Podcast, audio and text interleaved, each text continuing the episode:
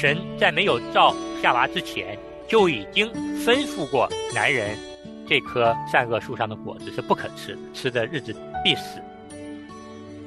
神呼唤的是亚当，因为亚当是夏娃的头，他是要找亚当来负责任的。亚当非但没有采取一个行动，反而是听之任之，同时享受了这个最终之乐，就是把这果子吃下去了。我们是没有办法打破这个诅咒的，我们的罪性就自然而然就会辖制妻子。欢迎收听《亲情不断电》系列节目《男人的天空》。亲情的家人们好，我是安好，欢迎大家收听我们今天的《男人的天空》。亲情的家人们好，我是程明，欢迎大家收听《男人的天空》。大家好，我是日新。是我们很开心，三位弟兄又聚集在一起，继续来探讨《创世纪》与男人的本质。嗯，那么我们今天呢，要把我们的视角挪移到我们《创世纪》的第三章，我们来聚焦一件事儿上。这件事儿呢，就是将我们人类转变、腐蚀，甚至是扭曲的一件事儿，就是亚当、夏娃吃了禁果。那么从这件事儿上，我们能够看到我们男人在本质上的堕落。所以说，这也是我们更好的认识我们男人的一章经文。第三章的一到六节，耶和华所创造的，唯有蛇比田野一切的活物更狡猾。蛇对女人说：“神岂是真说不许你们吃园中所有树上的果子吗？”女人对蛇说：“园中树上的果子我们可以吃，唯有园当中那棵树上的果子，神曾说你们不可吃，也不可摸，免得你们死。”蛇对女人说：“你们不一定死，因为神知道你们吃的日子，眼睛就明亮了，你们便如神能知道善恶。”于是女人见那棵树的果子好做食物，也悦人的眼目，且是可喜爱的，能使人有智慧，就摘下果子来吃了，又给她丈夫，她丈夫也吃了。我们开篇就要把这前六节经文念给大家，因为在这六节经文里面。我们能够看到，蛇试探人的目的，它是要破坏和颠倒神原本创造这个世界的属灵秩序。那么，我们上一次节目跟大家分享到了，神在没有造夏娃之前，就已经吩咐过男人，这棵善恶树上的果子是不可吃的，吃的日子必死。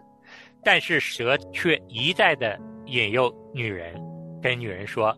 神不是这样的一个意思，所以说，蛇的试探破坏了神原本创造社会的属灵秩序，而人也并没有按照神所创造的秩序来坚守神给他们的命令，至此，最终将我们转变、腐蚀、扭曲的事情，从此就来到了这个世界上。这是开篇我们要跟大家分享的第一个方面。对，那我们进入到第二个方面。也就是《创世纪》三章的七到九节啊，他们二人的眼睛就明亮了，才知道自己是赤身露体，便拿无花果树的叶子为自己编做裙子。天起了凉风，耶和华神在园中行走，那人和他妻子听见神的声音，就藏在园子的树木里，躲避耶和华神的面。耶和华神。呼唤那人对他说：“你在哪里？”嗯，这里我们可以看出，到最后第九节的时候，神呼唤的是亚当。嗯，因为亚当是夏娃的头，他是要找亚当来负责任的。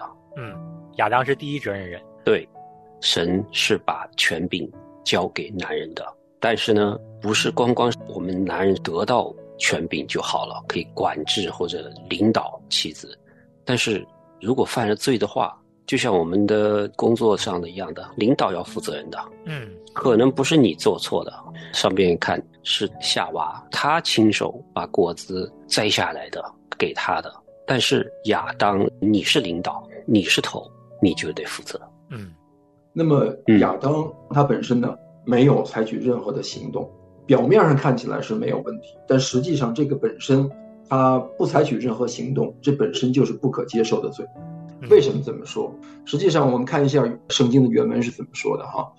他说，就是亚当说了：“我在园中听见你的声音，我就害怕，因为我赤身露体，我便藏了。”耶和华说：“谁告诉你赤身露体呢？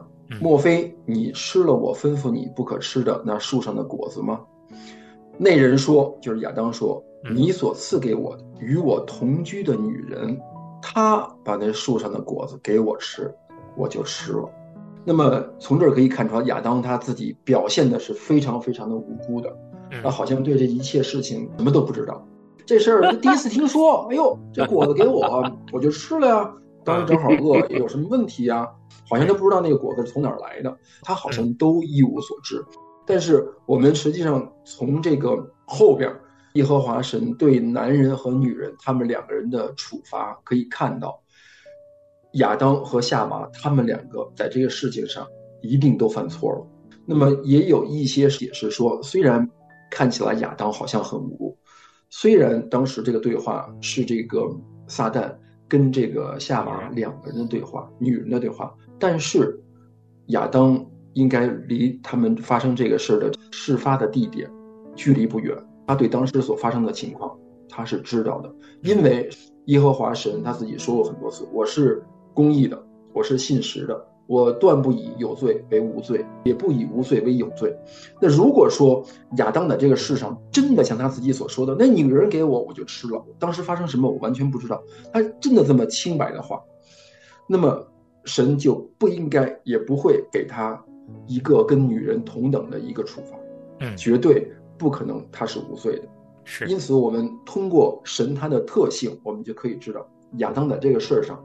犯的罪，至少跟女人是相同的，在这个事儿上，男人犯的罪不比这个女人少，所以说我们可以看出来，他当时不是说没有完全被动不知晓，而是他很可能就在非常近的距离上，知道当时发生了什么，听到了当时发生的这个对话，也知道这个引诱当时是如何进行的。亚当非但没有采取一个行动。反而是听之任之，同时享受了这个最终之乐，就是把这果子吃下去了。所以他不仅没有采取任何主动的行动，那么他也纵容了这个事儿。男人所犯的罪是不能够被神所接受的。这个就联想到我们现在，我们作为男人也是经常推卸责任的。家里出了事儿，无论是夫妻关系啊，还是亲子关系，我们首先想到的就是。是不是我太太不作为啊？是我太太没操持好家务？那我们说推卸责任、袖手旁观，对于始祖亚当来说是不可接受的。那同样，今天对我们男人也是不合神心意。严格一点说，也是神不可接受的。也就是说，我们袖手旁观，本应当也是一种罪。这也是给我们男人提个醒：其实我们是家里的头、家里的领袖，我们是第一责任人的，这个责任是不能够推卸出去的。而且，我想看这十二节里边。他不单是把这个责任推给妻子啊，他把这个责任也推给神了。他说：“你看，你赐给我的这个女人啊，与我同居的女人，她把树上的给我了，好像就是神，你赐给我这个愚昧的女人把东西给我，都是你们做出来的，我啥也不知道，超级推卸责任嘛。”对，看到这几句经文，就觉得很多男人在家庭中的不作为啊，其实这是原罪啊。对，这是天生就有的，所以为什么说？人之初，性本恶呢，生来就会。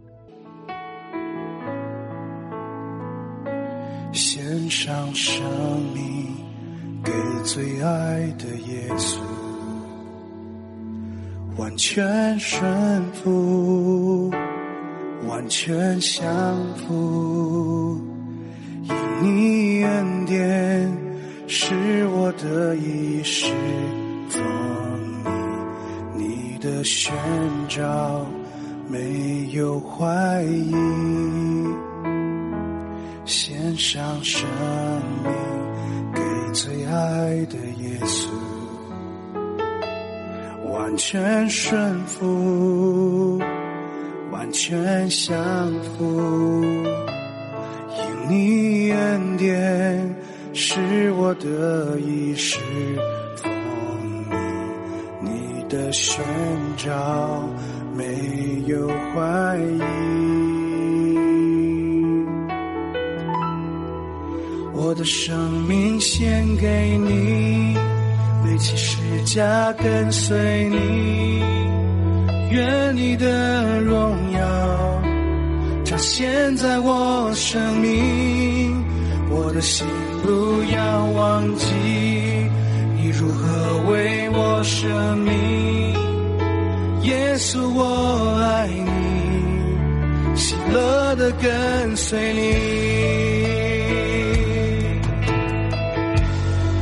喜乐的跟随你。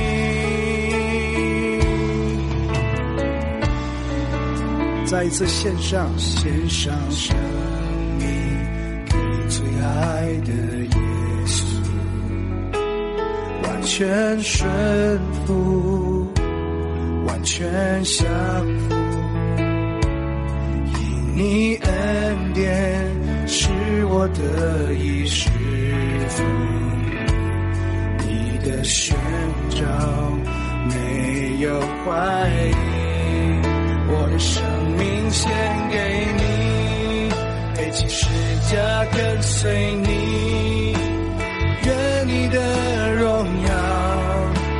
彰显在我生命。我的心不要忘记，你如何为我舍命。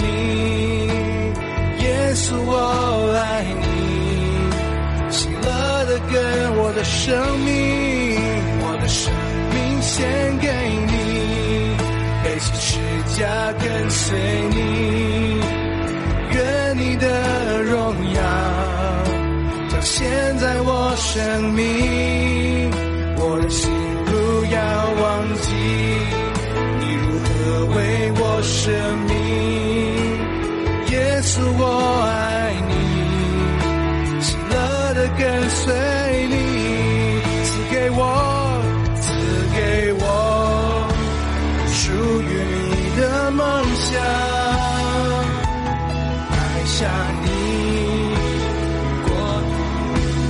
脸上，赐给我奔跑不倦的力量。如鹰展翅，上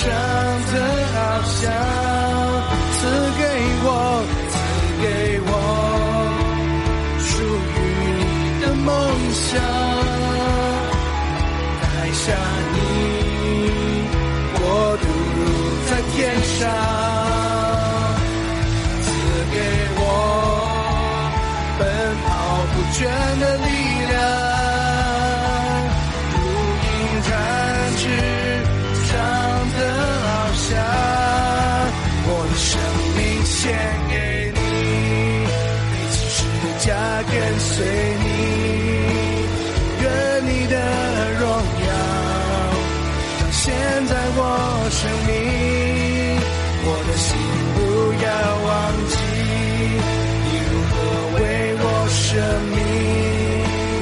耶稣，我爱你，喜乐的跟随你。一起来同声开口来祷告，把我们的生命献在神的面前。哦，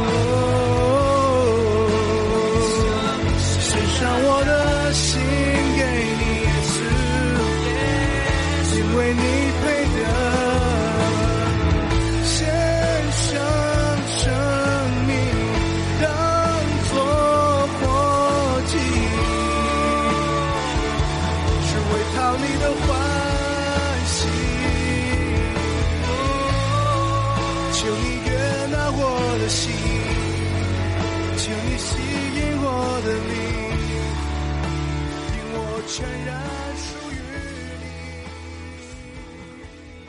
那接下来的这一点呢，说的是亚当所受的诅咒是基于他颠倒了神原本的创造秩序。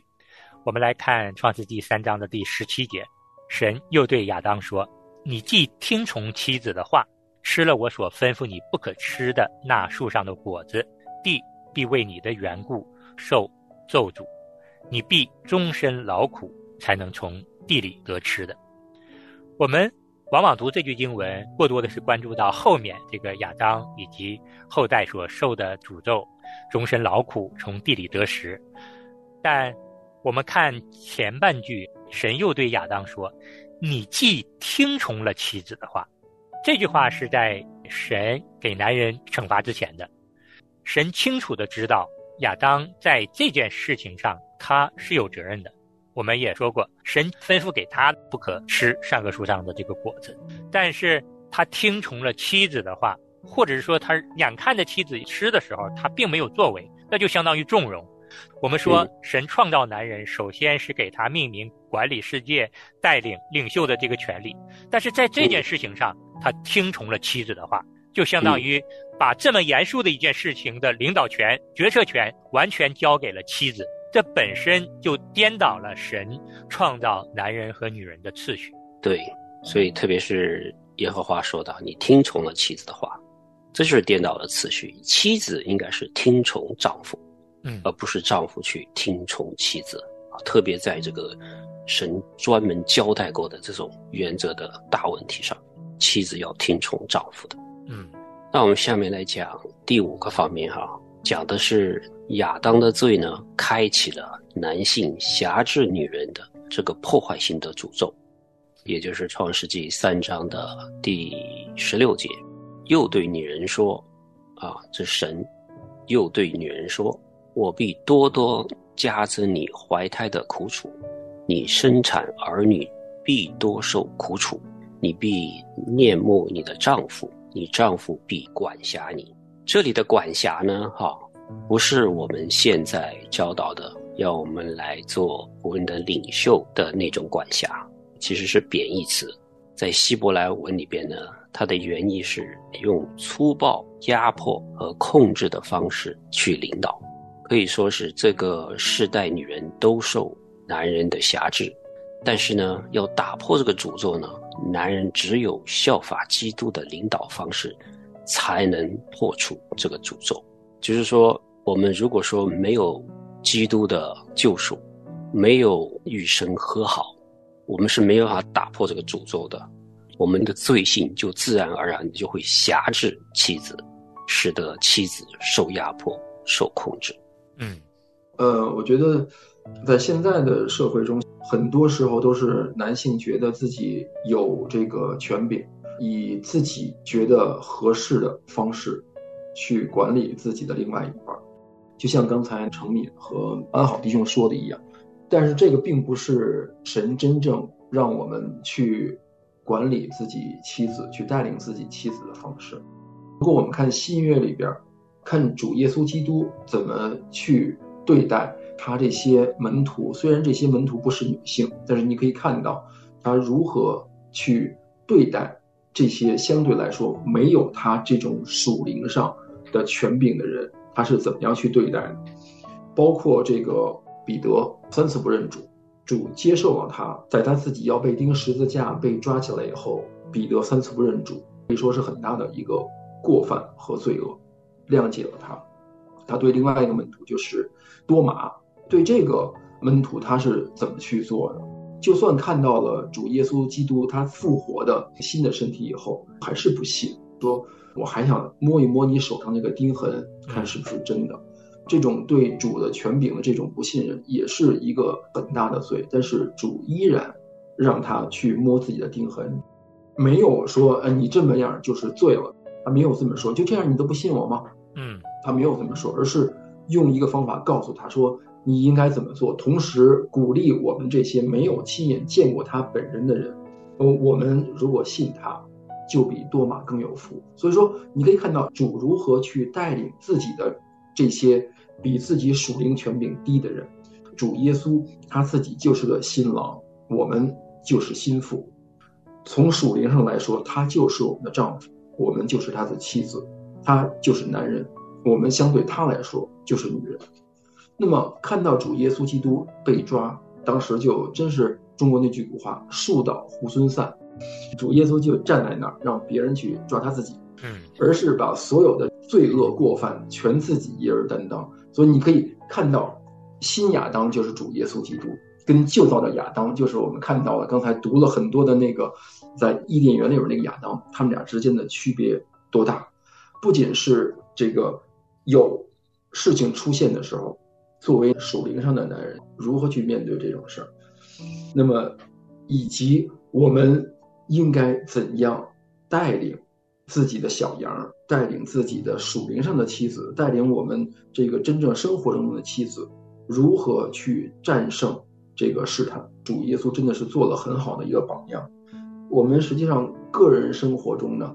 有时候真的是不太容易，有时候有了什么诱惑，能跟妻子一块儿，我们就一块儿来吧，我们商量商量，这个怎么能够合计合计，把这个好处拿到自己手里边，我们怎么样去更好的一块儿去占便宜？我们可能更多是这么做，想一想这个旧造的亚当，想一想我们主耶稣这个新造的亚当，我们再对比一下我们现在自己的情况，就真的是感觉惭愧。所以说，这样的罪、这样的诅咒，也只有耶稣基督的宝血和恩典才能够遮盖。当然，我们后面的节目呢，还会跟大家详细来分享主耶稣和我们旧照的亚当对我们男人有怎样的启示啊。今天我们要聊的这是一个系列的话题。我们生活在世上这几十年，真是一个旅程。我们从哪里来？起点站在哪里？我们要到哪里去？我们的终点站在哪里？圣经里，我们去寻求和领受人生的答案。跟过山车一样，有惊险，同时呢，也是充满乐趣的。男人在一起嘛，就有我们男人自己的话题。男人的天空，一个好汉，三个帮嘛。那最后啊。还有两点呢，要跟大家说一下，《创世纪》的二章十六到十七节就明确的说，善恶树上的果子不可吃，吃的日子必定死。这里的死不只是身体的死亡，更多的是指男人他灵性上的死亡，死亡的审判会临到亚当的后代。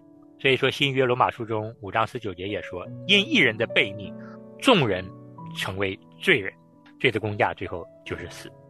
所以说，我们能够看得到，当始祖亚当犯了罪之后，作为一个男人，那么他灵性上在死亡，所以说这个就是旧照亚当他所经历的。那当然，我们说耶稣基督来了，我们人类又有了新的盼望，在耶稣基督里面，因他要得生的。好，最后的一条了，讲的就是三章的第二十节一节经文。这里说亚当给他妻子起名夏娃，因为她是众生之母。这里我没看出来哈，堕落的亚当呢，还是给他有给妻子重新取名字的这个权柄，仍然是有领导的角色的。所以呢，神并没有把他领导的这个权柄呢，把他给撤去啊。所以呢，依然呢，神是在呼召我们男人呢，去寻求我们的本质，去带领我们的家庭，特别在我们信主之后认罪，然后呢，要效法基督。才可以把我们身上的诅咒打破的。是透过今天我们跟大家分享的，我们能够看到神是公义的神，神也是慈爱的神。神不仅在律法时代警戒以色列人做什么不做什么，他更是在新约时代赐下了他的爱子这样一个莫大的恩典，让我们能够在基督里也借着基督重新修复我们跟神的关系。所以说，作为我们男人，我们看到了神的属性。我们看到了他的爱子，我们更应该去明白，我们要怎样行才能够更好的完成神在我们男人身上的照命，更好的去带领我们的家庭。好，那我们时间差不多了，我们下次再见。好，各位再见。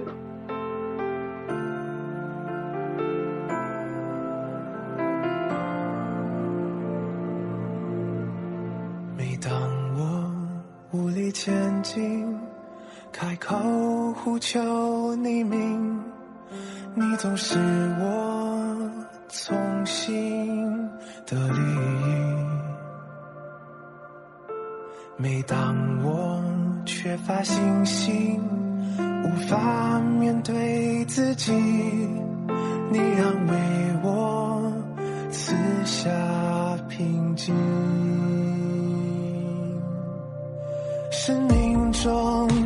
多少混乱，多少声音，你话语淋到如晨光降临。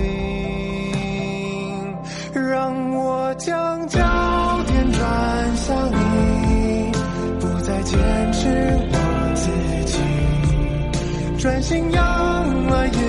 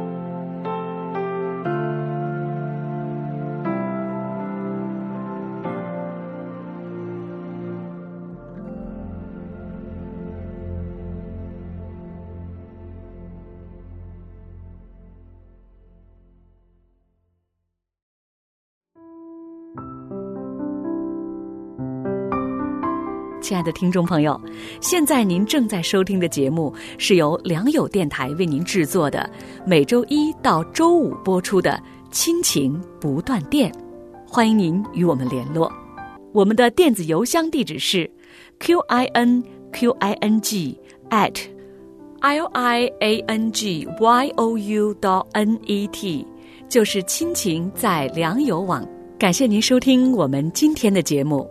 愿上帝赐福给您和您的家人，我们下次节目再会。